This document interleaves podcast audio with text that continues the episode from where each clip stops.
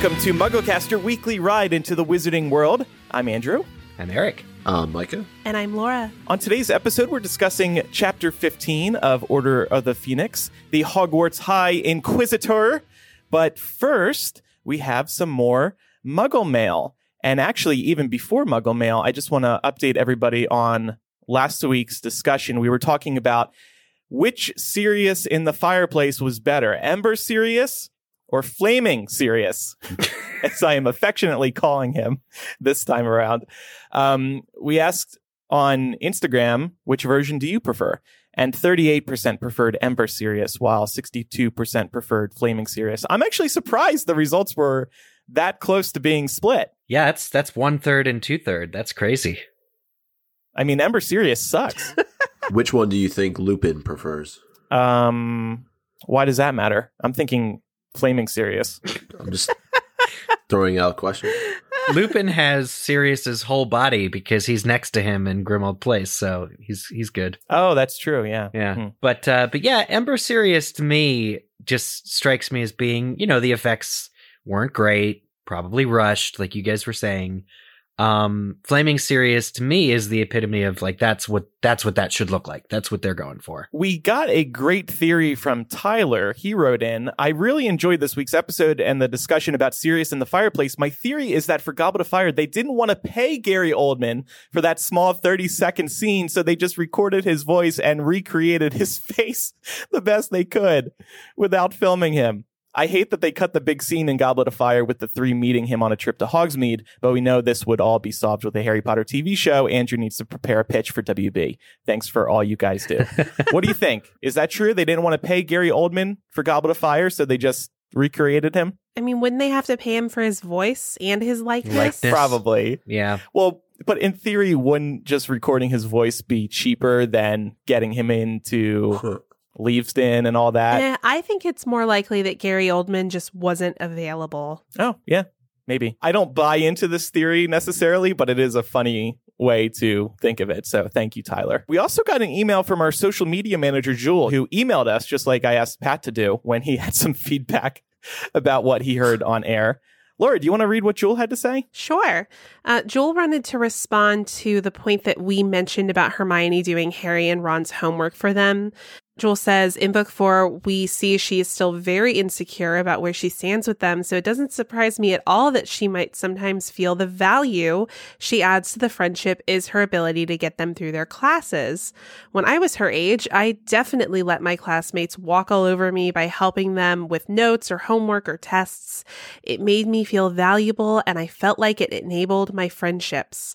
Of course, as I got older and realized how dumb this was, I found out who my real friends were. But at 15, I just wanted to be liked, and that's the way I went about it.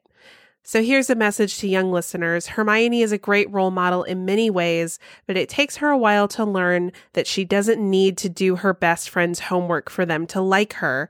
They'll be annoyed at first because they're teenage boys, but her true friends will like her anyway.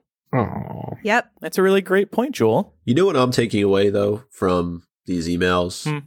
is that Andrew, the only listeners we have are your boyfriend and our social media producer. I think I'm setting up a bad culture at MuggleCast where people we know and love can't approach us with feedback. I, I think I'm regretting telling people we know and love to to write in. I, I'm sorry. You guys can approach us again. Talk to us face to face. I apologize. HR is going to come after me. Hypable has HR. Yeah. Do you have any problems you would like to speak to them about? we we've hired this really delightful woman named Dolores. She's in charge. Oh, the hypable high inquisitor. God. Educational decree number 42. Don't talk to us face to face. Email us if you have any feedback about the show. Well, a couple of our listeners also called in. Hey, MuggleCast. This is Janelle. I have a theory relating to episode 450. When Fred gives Katie the blood blister pod at Quidditch practice, I always thought that he did it on purpose and that his look of horror was fake. In a previous chapter, I believe, it said that Fred and George were having trouble coming up with an antidote or a way to stop the nosebleeds. I think he gave it to Katie on purpose. so that way they could go with her to Madame Pomfrey to see what she used to stop the nosebleed. Then they could use that in their blood blister pod. Let me know what you guys think. Love the show. I love that theory. Me too. And Janelle, I also love your audio quality. that was such a beautifully recorded voice memo, but also great theory. Yeah. yeah. That is something that Fred and George would absolutely do. I agree, but I think they could do it without Katie, right? I mean, they could just try it on one of themselves, like they say they do, and then go to Madame Pomfrey and say, "Hey, how would you fix this?" Hmm. Yeah. Don't we think Madame Pomfrey might be kind of wise to that, though? Mm. Maybe they're using Katie because they know Madame Pomfrey will attend to her. Whereas if one of them were to go in, I'm sure she's gotten wind of them testing their products on first years. And so Yeah. while she might she might patch them up, of course, but I don't think that she would let them in on the secret of how to do so. Right. Devious. What did you guys do now? And no, I'm not going to help you come up with a solution. It was our brother, ma'am. He hit her with a quaffle. Hmm. And here's another voicemail from another Laura. Hey, MuggleCast. I just wanted to send in a quick correction um, about last week's episode. Um, when Harry was in the owlery, Filch came in and accused him of mailing dung bombs or stink bombs. And um, it was actually Umbridge that tipped him off. Uh, Hermione later in the book reveals that she was really suspicious of that because she thought that that was kind of a weird thing for another student to accuse Harry of. And she believes that it was a way for Umbridge to go through Harry's mail um, or students' mail early on before she could do it as High Inquisitor. So I just wanted to give credit to Hermione for being super smart. Also, last week when you guys were reading Percy's letter, Micah's scary voice was both amazing and terrifying at the same time. Uh, thanks, guys. Keep doing what you're doing. Love you. Bye. Love you too. Bye. I have no idea what she's talking about. Oh, I, I do because we were talking about we were like, why, why is Filch? Oh, you're talking about your voice. I'm talking Micah. about my I'm voice, sorry. yeah. I'm, sl- I'm slow. Hard I'm by the slow. same brush. I am slow on the uptake here. Um, but also, see this this actually was me sending in a voicemail to correct MuggleCast. you would. Yeah, Um, yeah, I don't know why we didn't catch on to that. Like everything happens for a reason in this series, Yeah. so we should have caught on to that. Our apologies. Saturday morning brain. I feel like that's one of those things. Like we're rereading the books, and we kind of catch on to things as we go through them, right? True that. True. True. Yeah, but uh, it's next level though for Umbridge, really, this early on to be trailing Harry. We know she's trying to goad him into getting detention. Does it again in this chapter, but the fact that she's really taking control of things like going through students' mail, this this is really government interference at its worst. Yeah. Yeah, I'm I'm impressed, but not surprised. She did start the year by sending Dementors to Little Whinging. Mm. Very fair. One other thing I thought about too with uh, Janelle's voicemail, not to go back, but I thought maybe the direction she was going to take it was that Fred and George gave Katie the blood blister pod so that practice would end because Ron was in just such a bad position with the Slytherins being there. Aw, That's true. so there's like a, Mm. a mercy killing. If you want to look That's at it good way that way, put it. then yeah, sure. Yeah. Thanks to everybody who sent in feedback. And Laura, I will be putting you in touch with Hypable HR after today's episode. Great. This week's episode of MuggleCast is sponsored by a product I know Hermione and her parents would love Quip. Quip, makers of the Quip electric toothbrush, want you to know the one single discovery that matters most for your dental care. It is simply this that if you have good habits, you are good. You hear this from the dentist all the time, and Quip helps you keep those good habits by keeping things simple, starting with an electric toothbrush, refillable floss, and anti cavity toothpaste. Quip's electric brush has sensitive sonic vibrations with a built-in timer and 30-second pulses to guide a full and even clean. I love this thing. It's lightweight, quiet, and thinner than other electric toothbrushes. Those others, it's like you're putting a drill into your mouth. It's like, but with Quip, it's much more pleasant of a brushing experience. It's a quiet hum. It's so peaceful. I love it after years of using one of those heavy duty electric toothbrushes. The Quip Floss dispenser comes with pre-marked string to help you use just enough. And Quip delivers fresh brush heads, floss, and toothpaste refills to your door every three months with free shipping. So your routine is always right.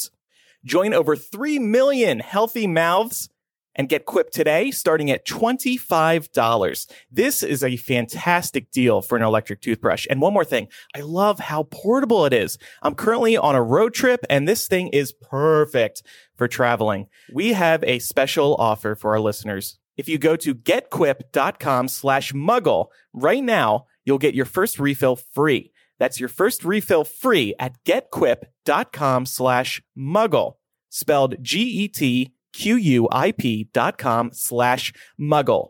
Quip is the good habits company. All right, it's time now for chapter by chapter. And like I said, we are discussing chapter 15 of Order of the Phoenix, the Hogwarts High Inquisitor. And we'll start with our seven word summary. Umbridge. Look, this has got to be better than last week. Last yeah, week was last week was rough. Overseas. the Hogwarts. professors. Teaching. classes. Yay! I mean, I was thinking habits. yeah, that that works too. Uh, styles yeah, works. habits, Yeah. styles, methods. Students. Yeah. It's a really interesting chapter. Yeah. Ugh.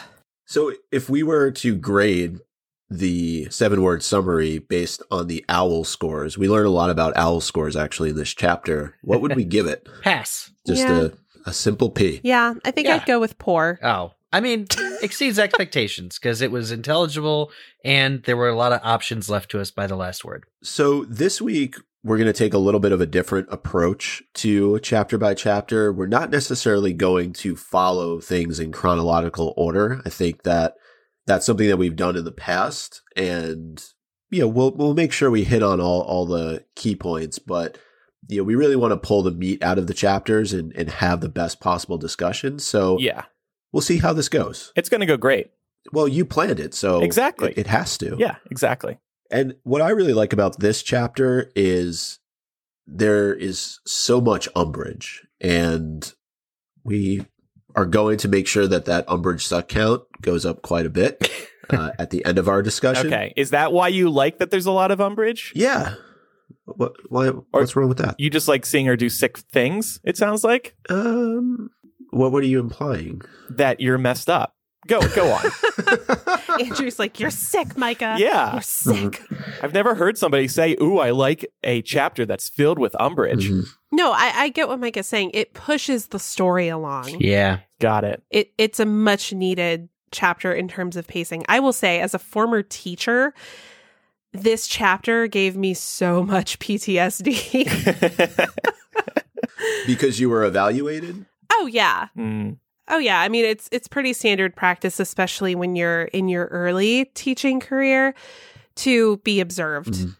And even if the person doing the observing is you know, doing everything right and not attempting to undermine you, it's Hmm. Still a very nerve wracking experience. And I have also had the experience of somebody who was directly interfering with my classroom environment. So oh, it's Oh, wow. not a fun place to be. Yeah. It'd be like if J.K. Rowling was listening to this episode of MuggleCast and we knew that she was listening. It would be very stressful because we would want it to be perfect and get everything right. Right. Well, not anymore. We don't care whether she listens or not. I don't really care if Oh. she comes on the show. I still care. I would be interested in seeing what owl grade she gives the seven word summary.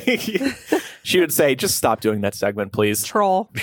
to answer your question though andrew it's great to see umbridge matched up against her peers in this Mm. chapter and you really start to get the full sense as to why she is at hogwarts a lot of it prior to this has just been her interrupting dumbledore or her giving harry detention and you know there's just much more to her that we get to see in this chapter and and so that's what i meant when i said that Got it. I enjoyed is probably not the best word to use, but Yeah. and it starts off really kind of where we left off in the last chapter, and and we finally get to see why Percy was so anxious for Ron to take a look at the Daily Prophet the following morning. And we learned that the ministry is seeking educational reform and that Dolores Umbridge has been appointed the first ever High Inquisitor. Yeah. And Percy is all over this article. I'm not quite sure why, because in my mind, there is no credibility to Percy being quoted in an article Yeah. and speaking on behalf of the ministry. He's not the PR rep for Fudge. It is awkward, isn't it? Yeah. And don't most people in the wider wizarding world like they might have they might know of the Weasleys. They're a big family, right? They're redheads. They're the Mhm. redheads in the wizarding world. So a lot of people probably know this family and they probably know that a lot of the Weasley family members are on team Harry, I would think. Well, And so it's awkward to read Percy going against his family. He is the junior assistant to the minister, so to, I, I, he is the mouthpiece. I guess if you consider that, there's probably also a senior assistant to the minister and the minister himself, and maybe a PR department. So this is the guy who's the highest rung of the ladder that the Daily Prophet could get in a pinch, that shared their views, and the ministry also wants to look busy all the time. Hmm. So this is a guy who's like really super close to the minister, though it might be objectively a couple steps removed, but who can speak, who has the authority to speak in the way that they get him to. Really, it should be Fudge being interviewed for this article, though, I think. Mm. I want to go off what you said though, Andrew, because I like the idea of the ministry and the Daily Prophet positioning a Weasley when the Weasley family, as you said, has so long been supportive of Harry, Yeah. right in mainstream media. Here's a member of this family who is basically speaking out against Harry and against Dumbledore.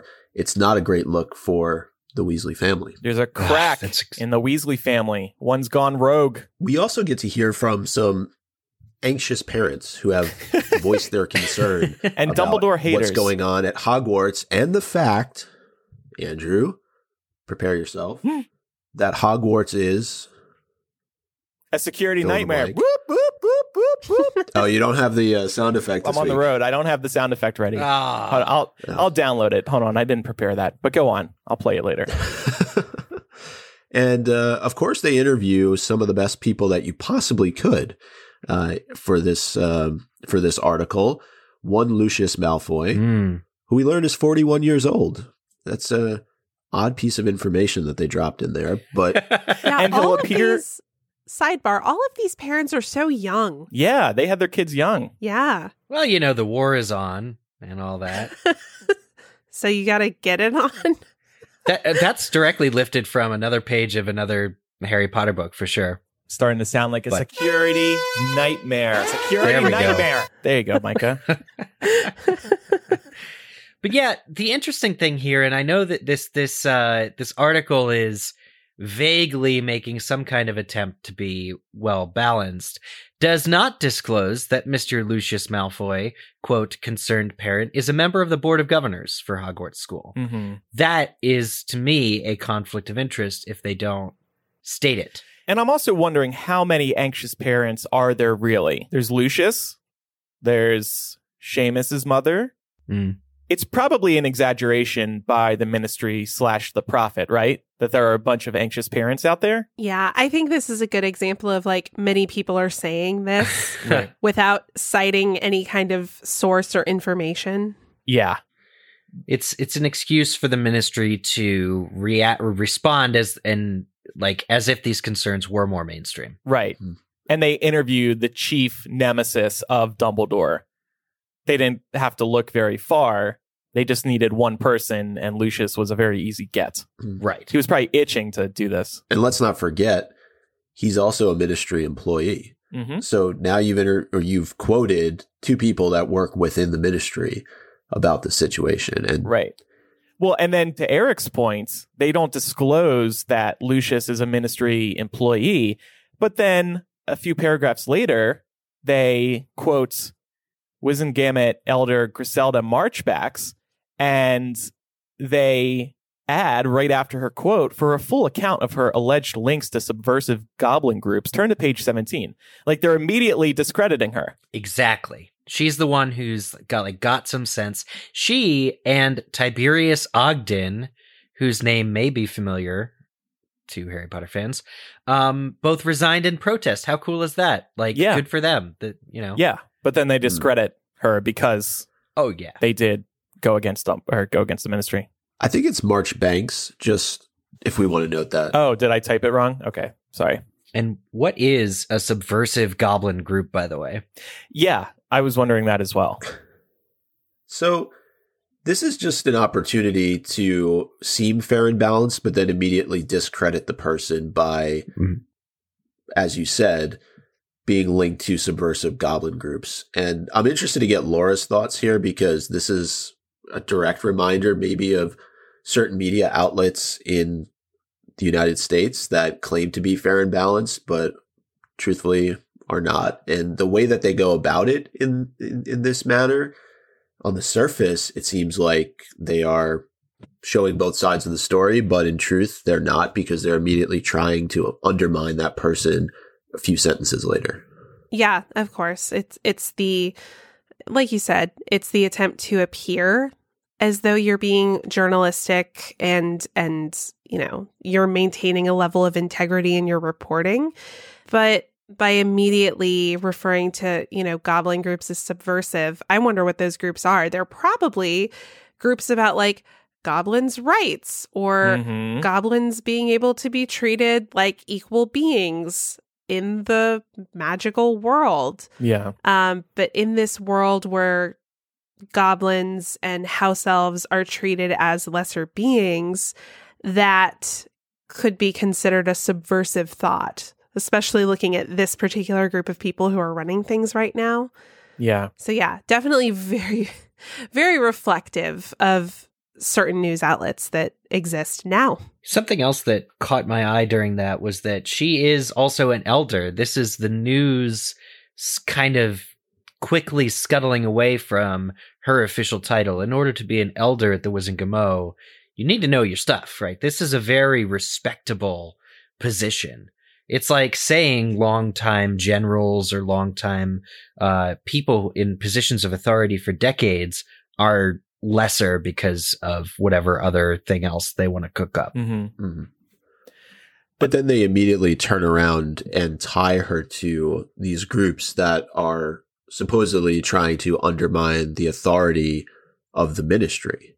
And Right. let's not forget that goblins are a group that has long been suppressed in many ways and not unlike house elves you know they're they, they've essentially been forced to work in the uh the banking industry and been treated very very poorly so um i wouldn't be surprised if somebody like uh griselda marchbanks was supportive of a group like the goblins and them advocating probably for for their own rights Another interesting part of this scene is we're introduced to educational decrees, and they begin at number 22.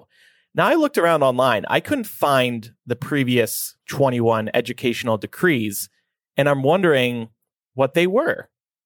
Does anyone remember anything about those? Did we ever hear anything? Here's the thing: these this, so the educational decrees in this book they become kind of a thing, right? It's there's chapters named after them, and it's a big. What's the next one? Umbridge will pass in her clear and rampant abuse of power. The first 21 educational decrees, it used to be a method by which the government, the Ministry of Magic, could help Hogwarts. Like I assume one of those educational decrees was establishing the board of governors Mm-hmm. something very innocent, something very just like necessary for the running of school, figuring out a budget, appropriating house elves. Right. Um, you know, a couple of things over the last thousand years that Hogwarts has existed, or over the last several hundred years that the ministry has existed. They weren't the same educational decrees that of the like that you see in this book. right. right. They were just probably bland, very innocent, but necessary steps that like the government just has to pass a resolution to be able to do this. But this is what we're seeing is the perversion of that in this book. Yeah. Yeah. They could have added some other decrees though after what happened in Harry's earlier years, like no three-headed dogs shall be allowed on premises, or no student shall be issued a time turner, or love potions shall not be used Why is that, What- Andrew? Because it's rape. Love potions. I think Eric was hoping for some sound A effects. sound oh. clip. Oh. I was hoping for us, but okay, your answer was better. Yeah. Sorry, I took that to a dark place. But Andrew, we don't know though. Perhaps those educational decrees were put into place and we Yeah. just don't know what they were. So it's possible that some were created after Harry's first or second or third year. yeah, that'd be a great Pottermore article from J.K. Rowling, Yeah. spelling out all the previous ones. Hey, wait. Now that we own Potter No More, we should write it. Oh my God. Let's just That write be- all the articles we wish existed on Pottermore. Hilarious. Yeah. Like students aren't allowed to attend death day parties. Yeah. Um, Why Hogwarts is a security nightmare by Andrew. Hey, No more Triwizard tournaments. Don't listen to the plumbing. Don't listen closely to the to the to the plumbing. Why there should be a Harry Potter TV show. this sounds like a great opportunity. It does. Does it still di- redirect to a Harry Potter fan zone? It does. Can we just have Andy publish these articles on his website? yeah, I don't feel like setting up a whole new website. So, Yeah. Anyway, it's a good point. also, we'll point out just a little thing 21 previous decrees. 21 is a multiple of seven. Oh, Mhm. See what you did there. 21 is 12 backwards. Another big number in the Harry Potter series. All right. J.K. Rowling thought of these things. I know it. You know the coolest thing, real quick. This is a sidebar. Um, how you can tell if a number is divisible by three. How? If you add up the numbers individually as if they were single digit numbers, and that's divisible by three, the whole number is divisible by three. Oh, interesting. That's real cool. That was edu- Eric's educational moment brought to you by Yep. That was educational decree number 50 or whatever. Nice. I have a new segment. Is that divisible by three? It's got to be divisible by three.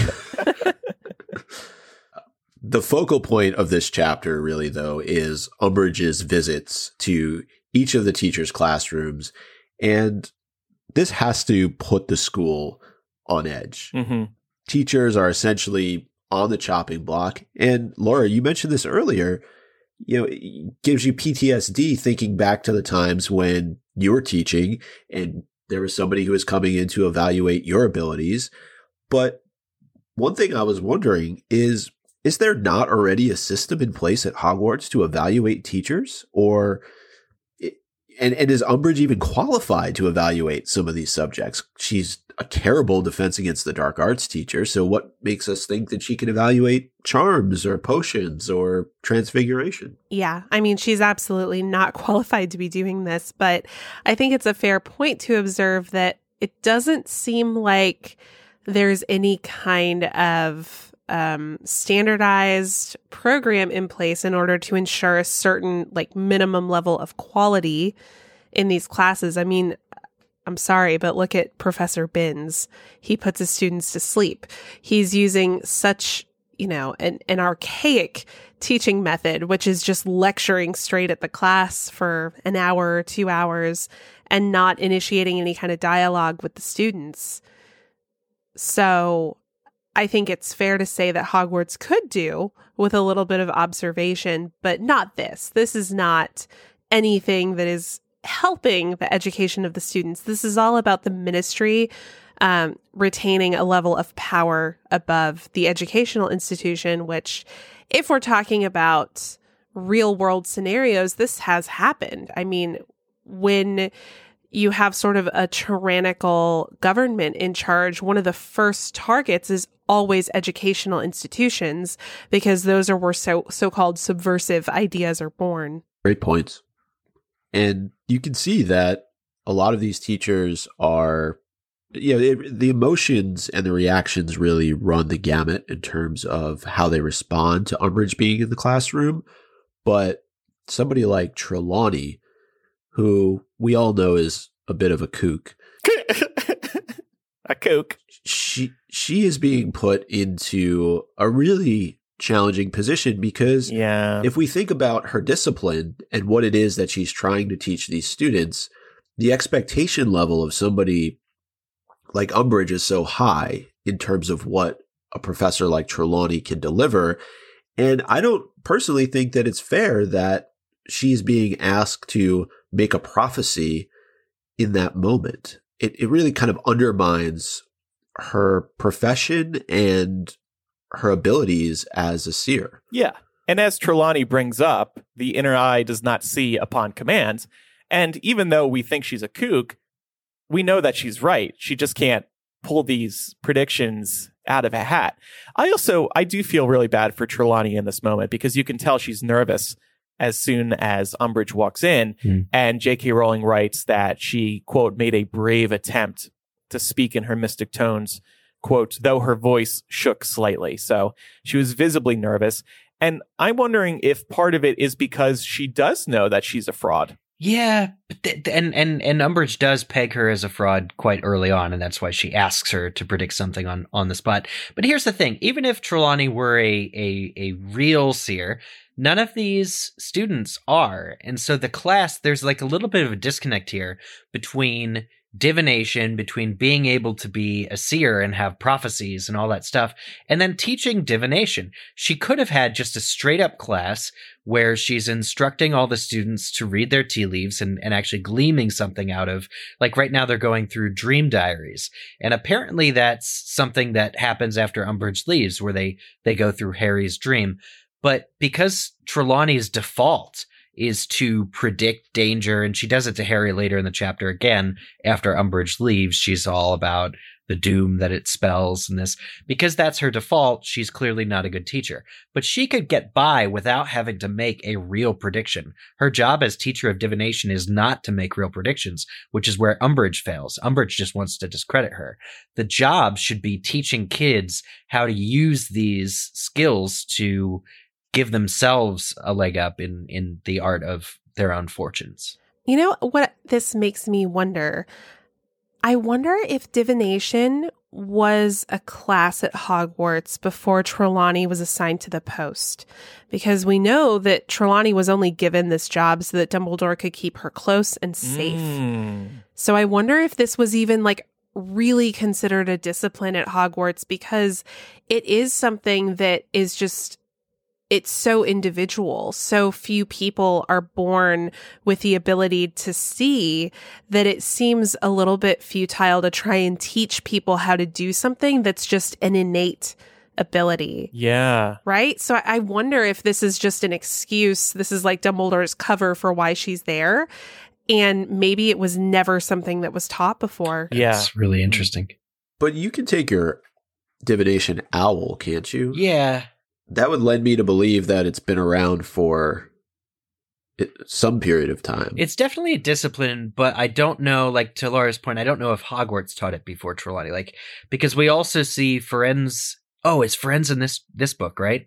Also teaching it later this year. Yeah. Mhm. So that's also as much for Firenze's safety because he's not safe among his herd, among his own people, um, because he's kind of an outsider. That Dumbledore allows him refuge in the school to teach this class. So that's sort of twice that Dumbledore could have used the guise of divination as a subject that's being taught at Hogwarts to really safeguard two people that are on his side or or valuable to him. Yeah. I- I'm looking this up right now, and Trelawney and Firenze are the only known divination teachers. And the Harry Potter wiki also says that Dumbledore had originally decided that this course should no longer be taught at Hogwarts, it being considered obscure and and inaccurate to most. However, seeing the applicant for the teaching post was the famous great great granddaughter of a celebrated seer, Dumbledore decided to give her a chance. When she made a prophecy that impressed Dumbledore, she was granted the position. Hmm.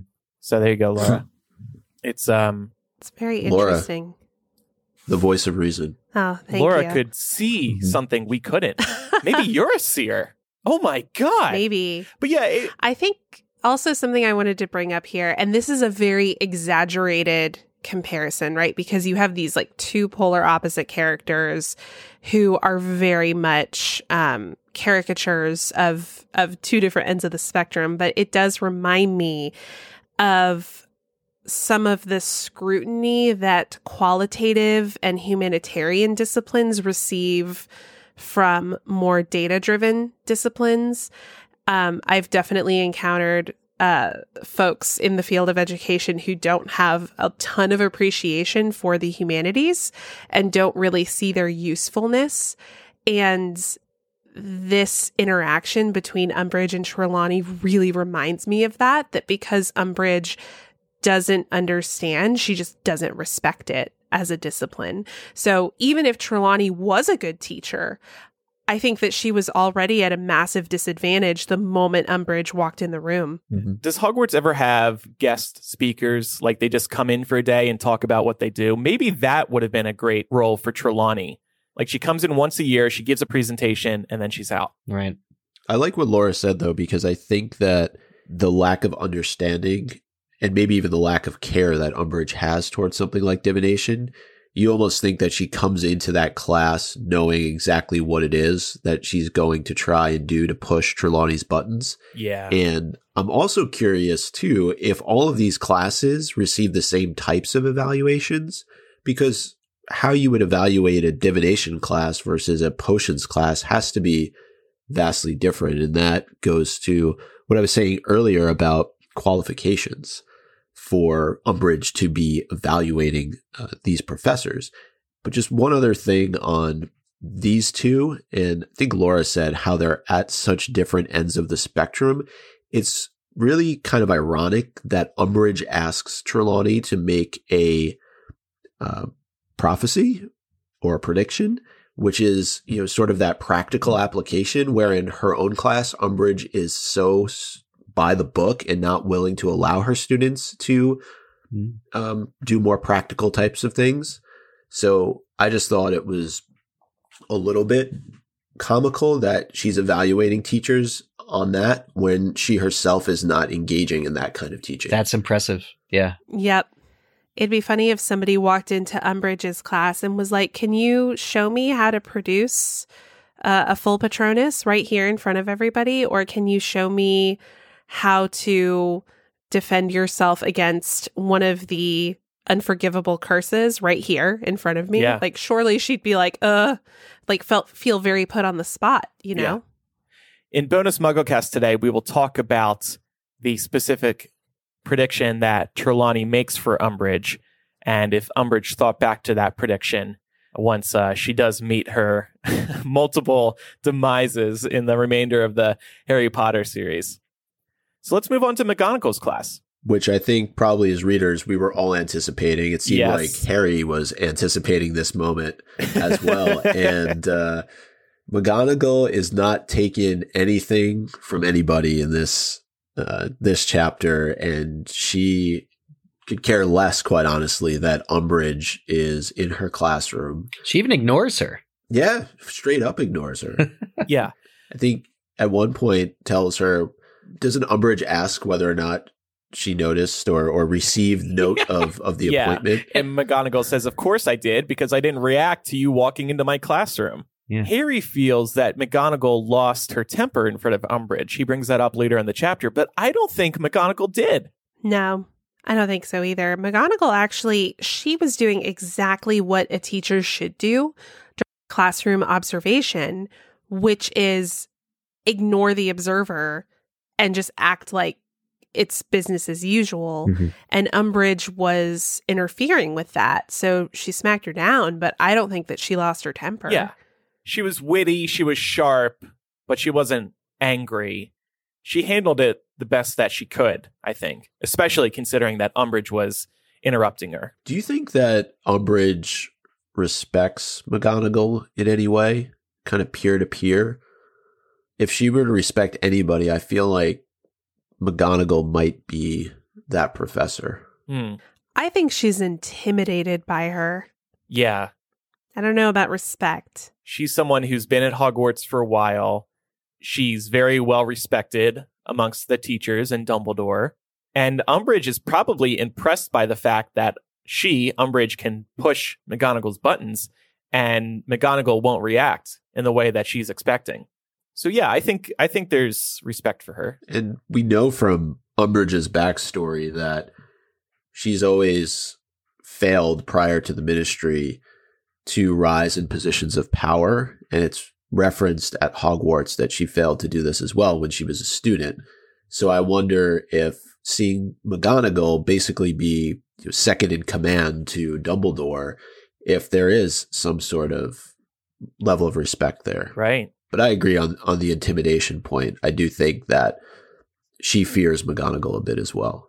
In the scene, Umbridge also asks how many years McGonagall has taught at Hogwarts, which is also this week's Quizzitch question. And McGonagall says 39 years. Yet in Crimes of Grindelwald, we see her at Hogwarts. So there are some theories about how this could be. Maybe she was a teacher assistant back then. Maybe she was teaching back then, left Hogwarts, then came back. There's also been theories that McGonagall has been using a time turner, and somebody actually called in with this theory. We were getting it a lot when Crimes of Grindelwald first came out. In my opinion, there's no way that McGonagall is jumping around the timeline to teach. That just does not make sense to me. Why would she do that? Yeah. Well, and also using a time turner doesn't impact your age, does it? Right, exactly. She's she's younger. She's actually younger. Yeah. So that doesn't make sense. But what what are everyone's theories here as to why she was at Hogwarts in Crimes of Grindelwald? It's a retcon. It's clearly just yeah. Fan service. whoever wrote that script didn't care enough about previously established. Could you explain what a retcon is? Um, I forget what it stands for. It's it's something. Uh, it's a contradiction to canon that has been retroactively. There we go. There it is. retroactively adjusted or fixed in like usually when it's given an explanation but this time we don't have one it's just one of those things so it's a it, it would be it's a retcon that she was at hogwarts that early in the timeline when Yeah. previously she stated 39 years this december which means 38 so in 1995 she had been there for 38 years so 87 1957 she came to hogwarts if i'm doing that right um that's a full 30 years after crimes of grindelwald is set was supposed to be Yeah. And also, don't we know her actual birthday? And according to that, she would have been a child Hmm. In fairness, during the second Fantastic Beasts I movie. think people did the math to figure out her birthday through various pieces of information. In fairness to J.K. Rowling, maybe she will give us more information in the next movie. Yeah. I don't think it's coming, so I, don't th- I expect think it. it does. I, I think she has to. I think she has a responsibility. I don't think she may play an active role. She may not. It could have just been one of those nice moments for Potter fans during that scene at Hogwarts to have another familiar face. And yeah. personally, I just don't see her playing much more of a role in future films. I think it was just a nice to have. And I think, especially given the reaction, you're not going to see her moving forward. Casual fans don't care about the math, though.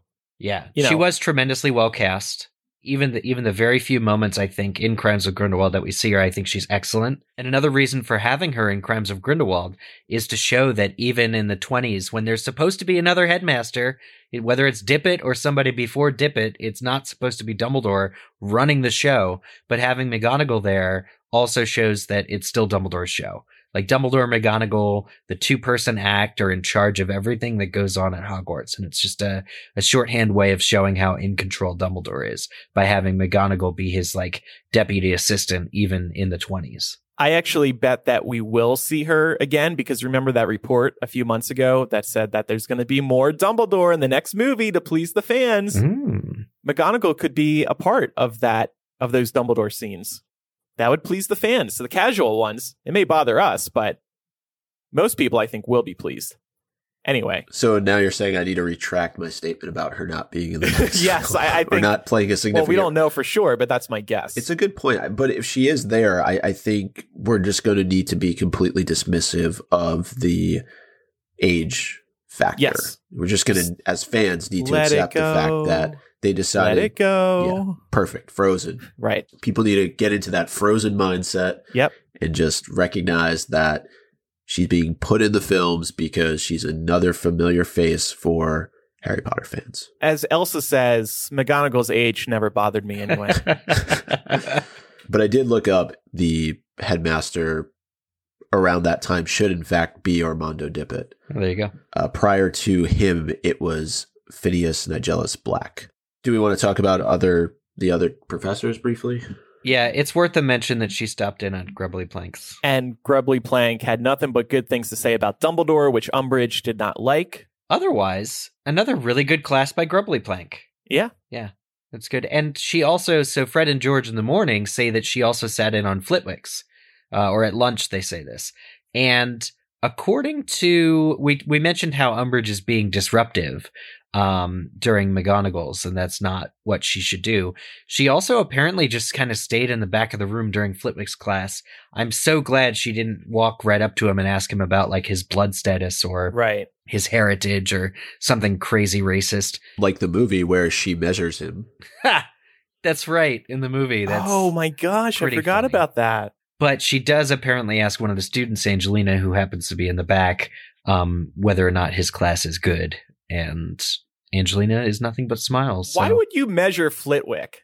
I mean, that's like, what does that have to do with it's anything? racist? It's it's Yeah. just it's just meant to be completely intolerant. Mm-hmm. I think in the movie it's supposed to just be funny, but if you really think about it, it's pretty awful. Yeah. It is awful. Size doesn't matter, Umbridge. That's why I really encourage people to go on to the Wizarding World site and read the backstory on Dolores Umbridge because she is a pure blood maniac and she has zero tolerance for anybody that does not fit that mold and it, it can't be overstated. And that just goes to show you why she acts the way that she does in this chapter but also as we were talking about and I, and I think it's why somebody like uh, David Yates chose to include that scene with Flitwick, even though it's not in the book. It it's a representation of of how strong her feelings are about people that don't conform to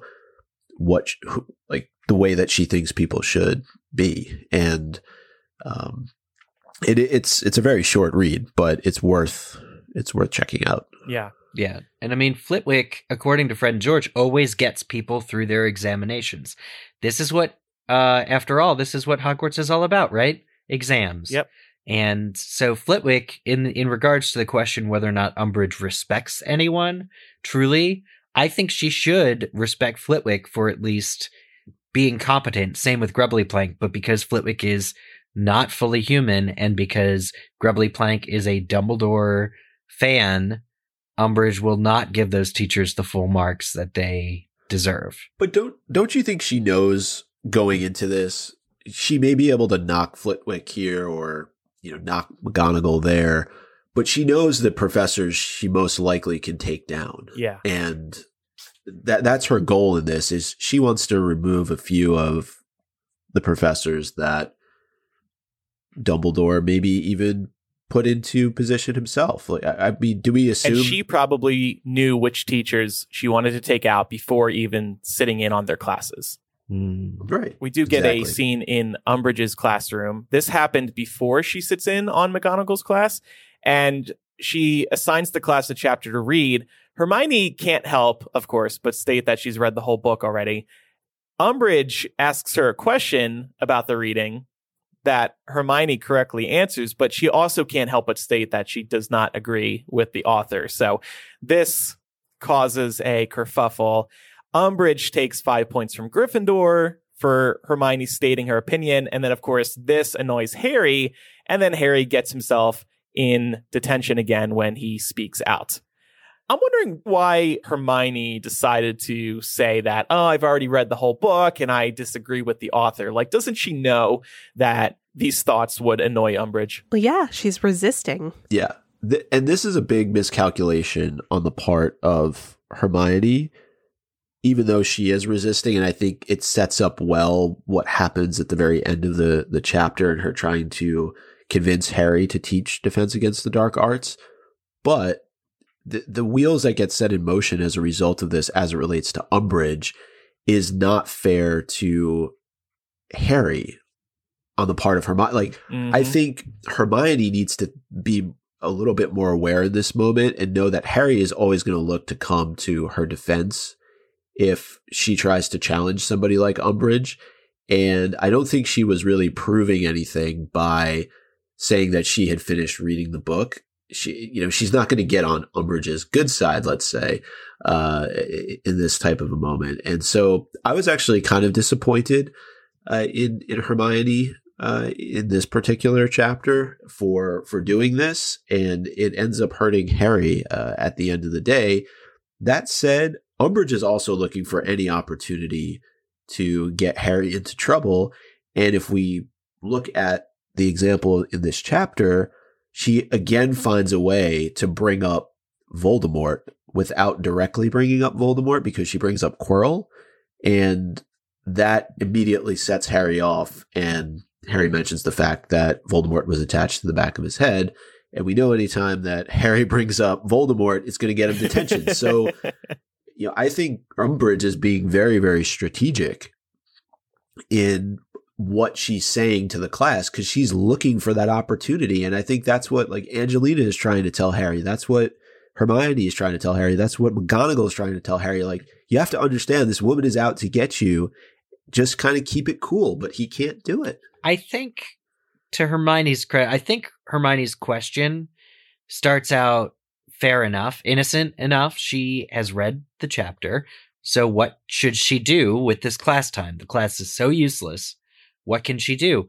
It's a mark that, you know, against Umbridge that Umbridge doesn't have like an alternate assignment.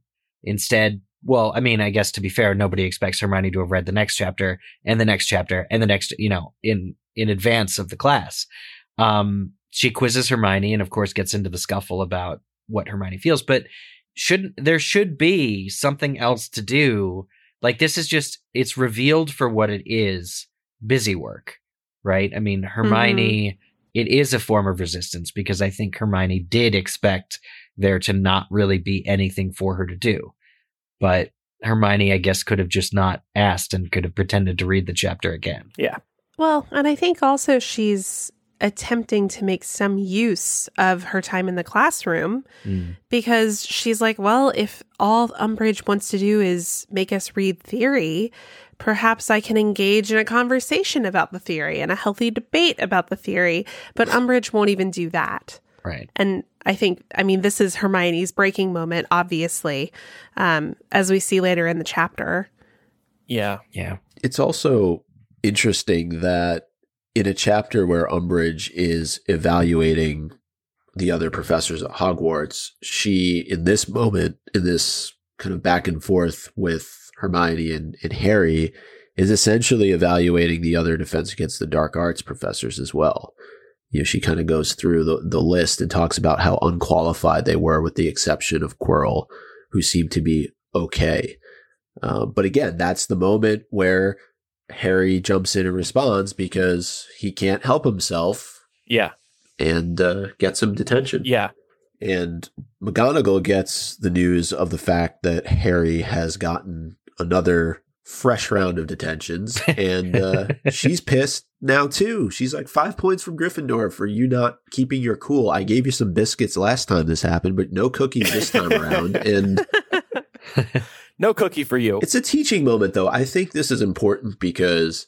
And, and of course Hermione is is in agreement, but it's a teaching moment for Harry. It's it's showing him that you know, despite everything that's going on, he needs to keep a level head and he needs to understand what is going on beneath the surface. And the more that he gives to Umbridge, the more detentions he's going to get. Uh, that said, I think what's happening in these detentions, and it's brought up in this chapter, it needs to be brought to somebody in an authority position because yeah. he's being abused. And another thing we'll talk about in bonus MuggleCast today is how McGonagall would have responded to Umbridge's detention style because Harry says that she'd go nuts, but would she? We'll talk about that over on Patreon. Mm. I do have to give Harry credit, though, for still being willing to speak up in class, knowing that he's going to get himself into detention, knowing that he's going to have to cut himself again. I mean, that takes some guts. I think if she wrote, if J.K. Rowling wrote some of the other scenes where he's still doing the same thing, where he's still doing lines and like they're very a whole week's worth of detentions goes by, and J.K. Rowling's like, yeah, now his hand was just bleeding more. It's cool. Um, but if she had actually shown those scenes, I think we would have sided against Harry.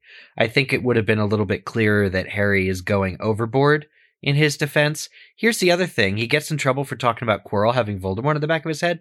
We don't know how much of that is public knowledge. We don't even know how much of that Umbridge herself can be reasonably expected to suspect. Um, we don't know what Dumbledore's report to the ministry was like on what exactly the goings ons were surrounding the Sorcerer's Stone. It seems kind of like an inside job that Dumbledore is protecting the Sorcerer's Stone for his buddy, Nicholas Flamel, like we just don't know what the cause of death was ascribed to Quirrell. And so uh, for all Umbridge knows, to play a little bit of devil's advocate, Harry could be spouting complete and utter nonsense about the Dark Lord. Yeah.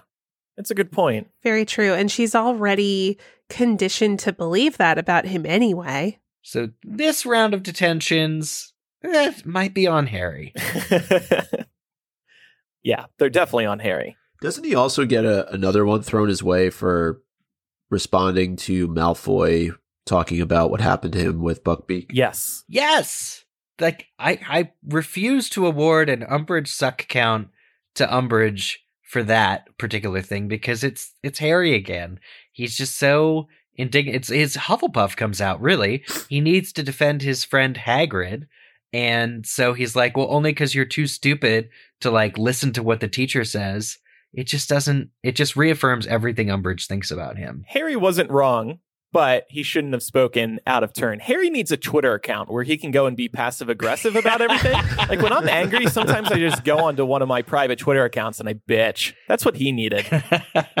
Can we make one for him? Oh yeah, that'd be great. Like Harry's private Twitter Yeah. account. Okay, so we're gonna Angsty we're gonna build out Potter no more. We're gonna create Harry, create a Twitter account for Harry. We've got a lot of stuff to do this week. Mm-hmm. And speaking of uh, Twitter, I know we mentioned J.K. Rowling earlier, but it appears that she updated the header What? with some with some her her uh, what do they call it Twitter. It's not the profile cover picture. Oh, she has a new profile pic too. The cover art. J.K. Rowling, stop using photo booth. Everybody stopped using that so long ago. Use a Snapchat filter. no, there. Yes, you're right. You think she's got Snapchat? Uh, maybe I don't know. Yeah. One other big kind of thing to take away from this chapter was the conversation at the end between Harry, Ron, and Hermione. It is the precursor to the formation of Dumbledore's army, and it's it's really a great moment of Hermione trying to instill confidence. I thought in Harry, given everything that has been happening to him throughout the course of of this book. Uh, one connection I did want to make though uh, to Fantastic Beasts is that he is kind of solving his hand in essence of Murtlap. And it is the Murtlap, right, that attacks Jacob Mm, in the 1st Mhm. Fantastic Beasts movie. yeah. See, J.K. Rowling loves writing this stuff. What exactly is essence of Murtlap? Like, what do they do to that poor creature to to get the essence out of it? Like, do they squeeze well, it? you slit its throat. No, You- you, you take a needle, it. you extract some of his inner goo. He's got tentacles. These Murtlaps. So maybe you just pluck a tentacle off of his back. like, you squeeze the tentacle like you would maybe with a squid. Yeah, like you milk it like a cow. the ink comes out. You milk it like Murtlap milk. Oh my Murt milk. But um, it is really kind of Hermione, and it doesn't. I don't think he thanks her for making it, but she prepared that for Harry. It's a beautiful thing. yeah, it's it's, it's very. Uh, that I feel like the two really bond at the end of this chapter in a way that we maybe haven't seen in in this series so far. I mean, Ron is present; he's there.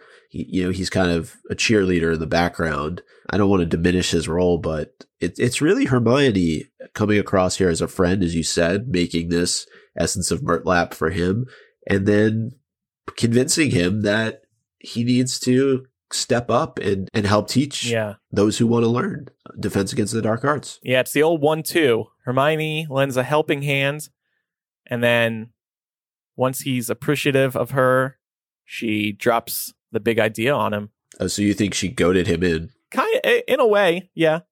Harry kind of owes it to Hermione, actually, for all the help that she's given him with homework. This is the least he can do after all, all this all this assistance.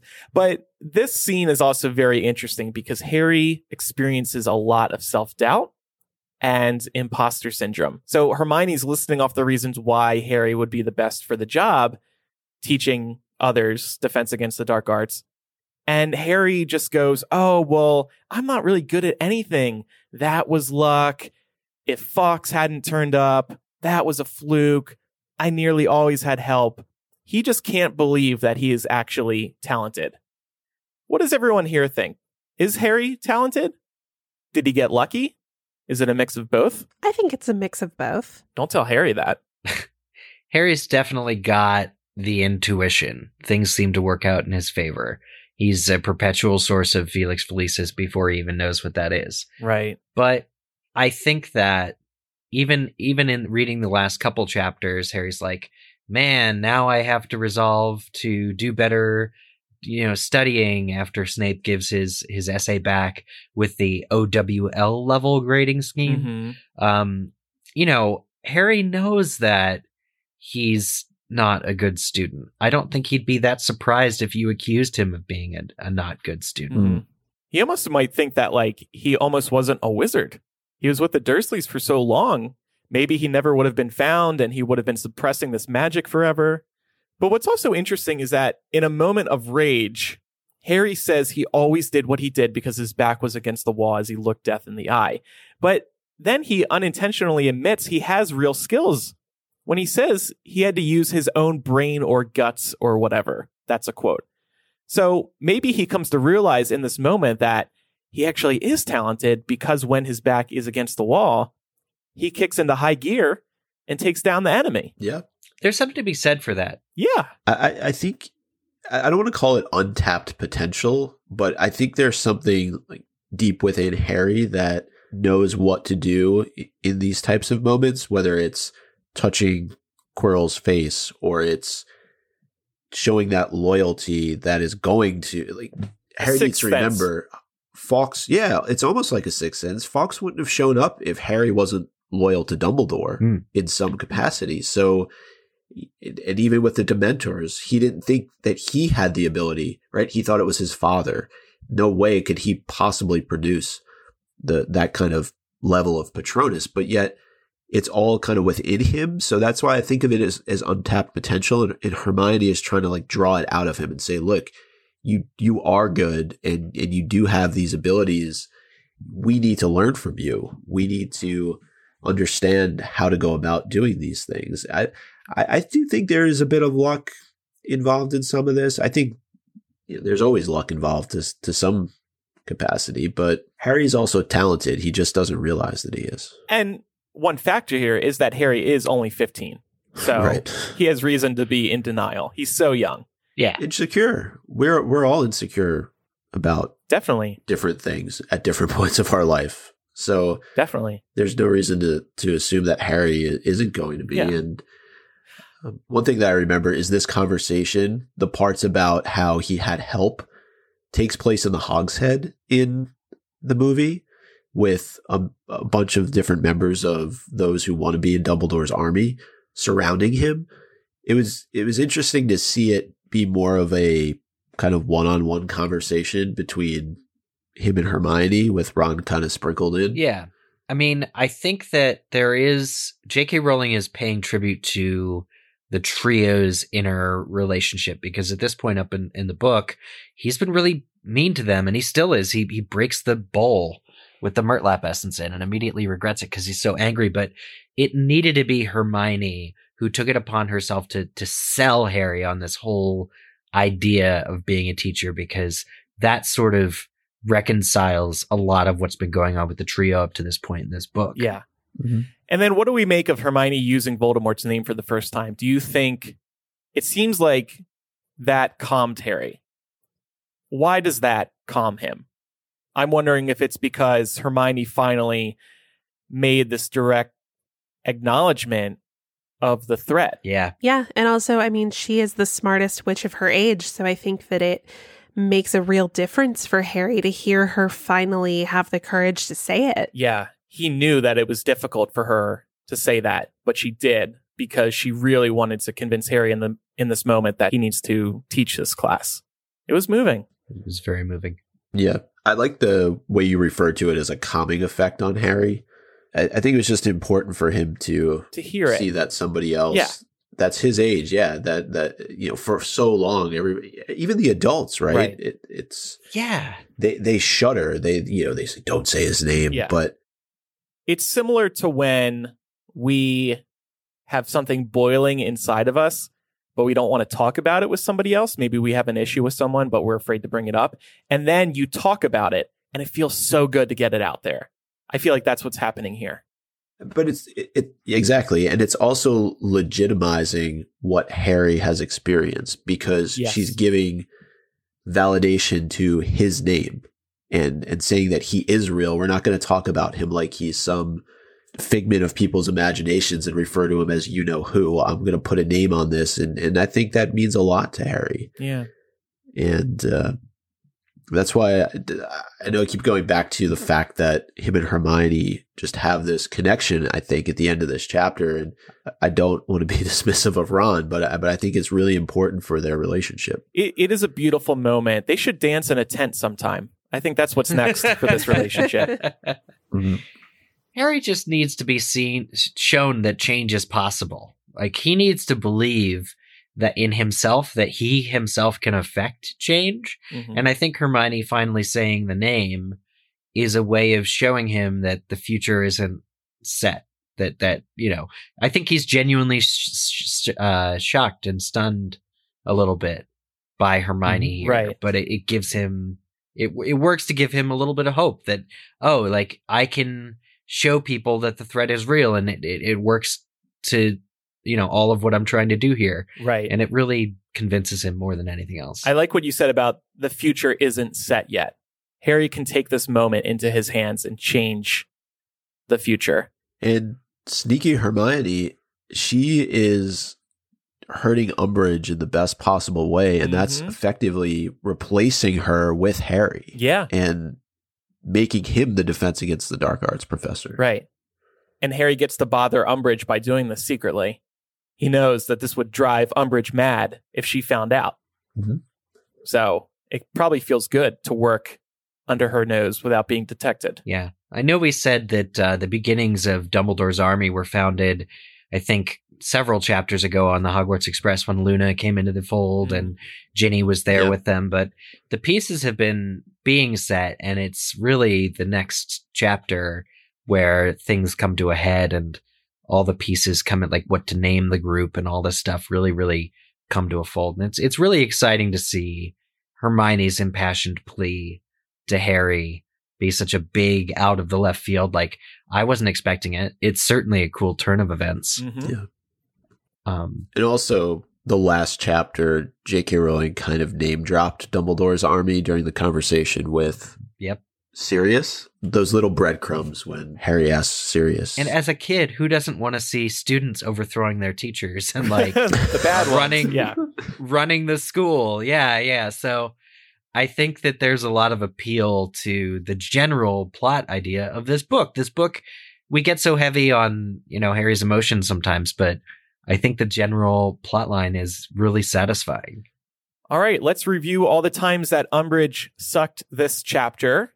Micah was really excited because there are plenty of moments to work with. First of all, more painful detentions for Harry.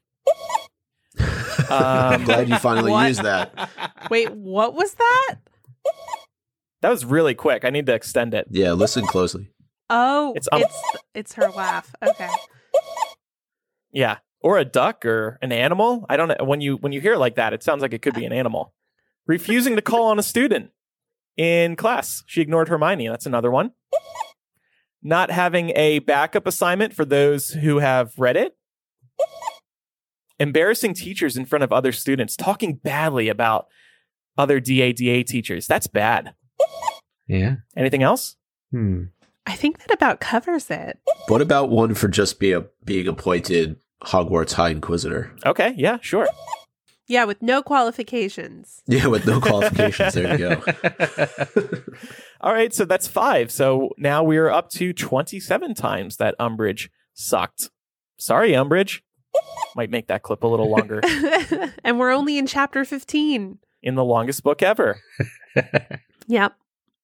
All right. Well, we do have some threads to connect today. Um, one of the big ones I noticed is in both chapter 15 of Prisoner of Azkaban and chapter 15 of Order of the Phoenix, Trelawney is very much undermined openly in front of her class by Hermione and Umbridge. So we'll all remember in chapter 15 of Prisoner of Azkaban when Hermione finally gets fed up with divination, is openly mocking Trelawney in front of her peers and eventually just up and leaves the class when Trelawney tells her that she just doesn't have the talent to be able to pursue the noble art of divination. Wow. Um, something worth noting here is that Hermione notes that she could actually be catching up on something useful like cheering charms because she had just missed that class earlier.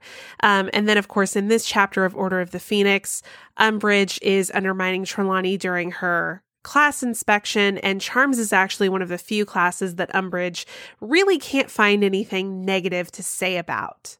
Um, I thought this is an interesting contrast because here we have Trelawney being undermined by two, you know, very determined female characters. But I would argue that Hermione's undermining, while maybe a little bit immature and not the best approach, I think it comes from a good place ultimately, which is her desire to learn and her desire to be well educated and be good at school. Whereas Umbridge is just trying to suppress anything that might go against the ministry. So it's a really nice contrast between books three and five there. Um, and then also the school related injuries with Hogwarts being a security nightmare. Of course, we all remember Draco Malfoy was injured by Buckbeak during a Care of Magical Creatures class in Prisoner of Azkaban. And between Prisoner of Azkaban and Order of the Phoenix, Draco is all too happy to share um, the trauma that came from that injury. During this chapter in particular, Draco speaks up about this hippogriff injury during the Care of Magical Creatures class that Umbridge is observing. Meanwhile, Harry is being very determined about hiding his hand injury from all of Umbridge's detentions Hmm. which again, really nice contrast because it's Draco overblowing an injury that was truly an accident that, you know, he brought on himself. Whereas Harry is trying to hide something that's deeply messed up and representative of where the world is at this point because he has a larger uh, goal in mind of not letting Umbridge know that she's getting to him. And then this, this is a nice little breadcrumb, but I was so excited when I found it. So when reading Prisoner of Azkaban chapter 15, uh, this is the chapter where Trelawney introduces crystal balls to the classroom. And Ron says, I thought we weren't starting crystal balls until next term. And then Harry says, Don't complain. This means we finished palmistry. Harry muttered back, I was getting sick of her flinching every time she looked at my hands. Oh my gosh. I know.